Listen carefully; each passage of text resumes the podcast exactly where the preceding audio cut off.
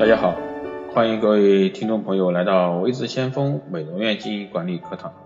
那这期节目呢，给大家聊一下关于在光电医美这一块啊项目搭配的一个设计。那我不知道大家有这方面的一个怎么样的一个经验啊？那今天呢，就听微智先锋老师来一起给大家来讲解这一块。那女人呢是特别爱美的一个族群啊。而且呢，也是爱美的一个追求者。那尤其是面部五官，那比起身材呢，那针对五官更加的在意。所以说，在设计方案的一个时候呢，永远要以顾客迫切最需求啊解决的问题摆在前面。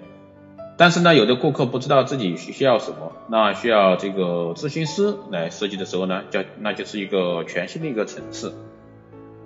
那我们首先来跟大家分析一下爱美的一个顾客啊，如果以面部来讲，可以分为八大部位：眉毛、眼睛、鼻子、牙齿、额头、下巴。从眉毛到下巴需要注意的地方很多，每一个项目呢都是受人关注的。那现在的以二零一六年的一个数据来讲的话，女人占百分之八十三，男人占百分之十七，所以说爱美的不仅仅是女性，很多男性呢也加入到这个爱美的一个行列。那二零一七年呢？那估计这个男人男人啊，也就是说男性占的一个医美的一个比例的话，可能会达到一个二十五。所以说我们在实际方案之前，一定要先了解到我们人群的一个需求，包括性别的需求。只有了解需求，我们才能说做一个更好的设计。那其实我们以男性来讲啊，男性在设计上来讲呢，他们到医美啊，到医美机构来的话，主要目标有五大目标啊。第一个呢是去眼袋，第二个呢是植发，第三个呢是祛痘，第四个呢是美白牙齿和矫正。那其实像在台湾的话，还流行一个美白贴片。第五个呢是鼻子整形。那么女性呢？那女性在乎的是玻尿酸、瘦脸、自体脂肪、双眼皮和纹绣五大类。女人呢跟男人是不一样的，女人在乎的是面部的雕塑，男性在乎的是肤质和五官。这个大家了解一下，然后呢在设计方案的时候呢就会比较融会贯通。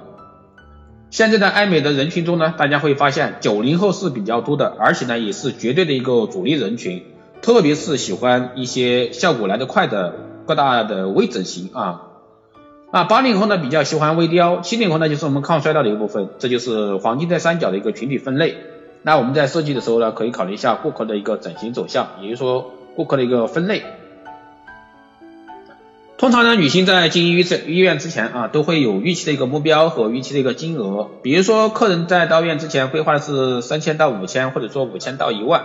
那刚到机构的时候，我们肯定是小项目的一个成交，然后呢，以微整或者说抗衰老啊来拉高这个客单价。那么女性呢，通常不满意的通常是自己的脸型、皮肤和身上的一个肥胖部分。啊，特别是夏天要来了啊，那肥胖这块肯定是摆在第一位的。男性不满意呢，通常是鼻子、皮肤、肤质还有发际线的一个部分。所以说我们在接到客人那个时候呢，就可以从这几个方面去下手。虽然说每个男人和女人在乎的都不一样，但是分门别类之后就知道如何帮他们去做一个规划设计。比如说眼睛是女人最在意也是最容易显老的一个地方。那刚讲了脸部可以分为眉毛、眼睛、鼻子、牙齿啊、额头、下巴几大部位。除此之外呢，还有紧致拉皮。面部色彩呢，还有像毛孔的一个细致度啊，所以说那脸部我们可给顾客啊规划可以规划一年的一个疗程，所以说大家在这块可以去设计一下。通常呢，爱美的一个朋友呢，我们分分类完之后呢，可以来看它的一个肤质的细致，肤质的保养度呢，顾客是否需要，然后呢是紧致拉皮的部分是否需要，再来看雕塑的需求。那有没有脂肪方面的一个雕塑？然后就是手术的一个五官立体部分。那五官立体部分呢，又可以分为微整和手术。然后呢，就是丰胸和丰臀的一个部分。那丰胸和丰臀呢，也是女人最在意的一个地方。然后就是抗衰老医学部分，还有眉形、眼线等。啊，还有我们的牙齿矫正、美白等等。那我们称为美学啊金刚八大类啊。通过这些呢，就可以给顾客进行一个阶梯式的一个设计。那在做八大类的这个时候呢，我们第一个首首先啊选择的是肤质，肤质的话主要是以一些光电项目为主，比如说激光，那激光针对皮肤的提色、美白有大的一个好处。那所以说很多的一些机构在第一大类肤质上啊到院后呢，会先用肤质检测仪来做一个深层的一个检测的肤质评估和判断，然后呢，再给顾客进行一个肤质的规划。那给医生啊面诊之后呢，医生也会给想对应的一个套餐。那通常在我们临床设计上面呢，点阵和光子嫩肤是我们给予大多数女性客人啊最常用的一套方案。其实除了点阵还有很多啊，比如说。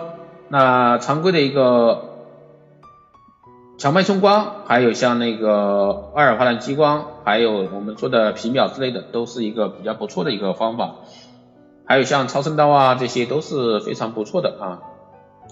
通常呢，点阵一个月做一次，那我们会依照客人那个肤质来做规划。光子呢可以从中掺杂，所以说光子和点阵我们可以规划半年到一年的一个疗程。通常呢点阵六次，光子六到八次，然后就是一年的一个套餐。这样的话可以先让顾客有安全感，把肤质提上去之后呢，我们就可以再针对其他进行一个设计开发。当然这是针对客人可以接受皮肤有开放式伤口的情况下进行的，而且呢，我们也要根据顾客的一个实际肤质来进行一个。足量的一个设计，然后呢，搭入水养导入啊，或者说幺零六四的一个亲肤镭射，主要是针对两大类的一个顾客，一类是呢是可以接受有创口的啊，就是伤口的，一类呢是不能接受有伤口的。总之呢，我们的目的就是给顾客一个入门级的一个基础套餐啊。作为机构来说，你一定要把握这个。如果说能接受伤口，我们就可以加点正；如果说不能接受伤口，我们就光子和幺零六四搭配使用。那有些地方呢，还是会有换肤的，呃，酸类也是喜欢搭配的一项目。通常呢，给客人刚到店的一个肤质状况的客人呢，比如说我们都会设计 A、B、C 的套餐，给顾客一个很好的选择性。但在效果和金额上呢，给顾客一定的差异化选择，让客人呢从简单的入门款到深一点的延伸套餐，慢慢的引导顾客。所以说在咨询和或者说设计的时候呢，会用以引导的方式，慢慢让他们有一些美学的概念和美的一个保养。在变美的过程中呢，如果说顾客不能改变五官，或者说不能改变五官的改变的时候呢，就可以先让顾客从肤质入手。那肤质改变了，他们信任你啊，自然而然就会进行一个五官的一个微雕啊。当然还有许多酸类焕肤也可以是一个很好的搭配。肤质只要搞定之后呢，顾客会爱上你啊，让医美和生美结合，让顾客呢从小的治疗项目当中，慢慢的把身上可以给的东西全部给散布出去。那夏天到了呢，还有很多脱客的一个项目，比如说脱毛呀，或者说点痣啊，这个针对不敢接受镭镭射光啊，或者说激光的一个客人呢，是很好的选择。而且脱毛或者说点痣的客人呢，通常是包干，而且呢，这类客人基本上都是小心翼翼的客人，所以说通常这类客人在做完之后呢，我们通常都会升级让他再体验一次强脉冲光。所以说设计方案来讲，如果说脱毛和点痣设计包干的时候，我们会用强脉冲光体验卡啊升级到一个正式的一个疗程，然后呢再升级到一个激光，然后再提升到拉皮、下垂等。所以说从毛发啊到肤质到紧致再到五官的精雕，那激光呢是一个很好的运用的项目，可以让顾客呢爱上你的忠诚度，拉高你的项目结构。很多机构呢还是有深蓝射频，包括超声刀，这些都是有的。那深蓝射频呢，可以结合超声刀啊之后去搭配进去，而且呢效果也是非常好的，给顾客呢一种深单选择的套餐也是不错的选择。因为医美太多的选项，以及以至于以后的走向呢，还是一个方向性的主导性。那我们在给客人设计单客单价啊比较高的时候，大部分是以大项目去做归类，就是各治疗项目的一个主要方向和目的性，不是以小细小的一个项目等单项去引流客人。这样的话，不单可以拉高客单价，也可以完半年之后呢，还会续疗程。那客人一般是不会说，哎，做完以后就走掉了。那基本上一个客人的延续性比较，也就是说他的一个生命周期比较长，可能说他会在你那消费两三年，甚至更长四五年。所以说，只要你将他一个基础的一个肤质给搞定，让他信任你，那然后呢？他后面就会把整个人交给你，所以说这个的话，在医美机构一定要去做。但是呢，恰恰现在的医美机构都是比较急功近利的啊，经常做一锤子买卖。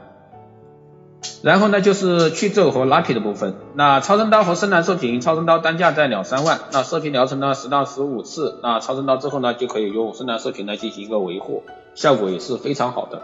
然后呢，也可以搭配肉毒做全脸的一个提拉。那这样的升级呢，还有客单价的一个选项是很容易搭配的。那现在基本都是复合式的一个项目集合，然后呢还有轻医美的一个概念，就是方便快捷啊舒适无痛的一个变美方式。所以说复合式的一个医美结合下来呢，为的就是减少伤口的一个感染。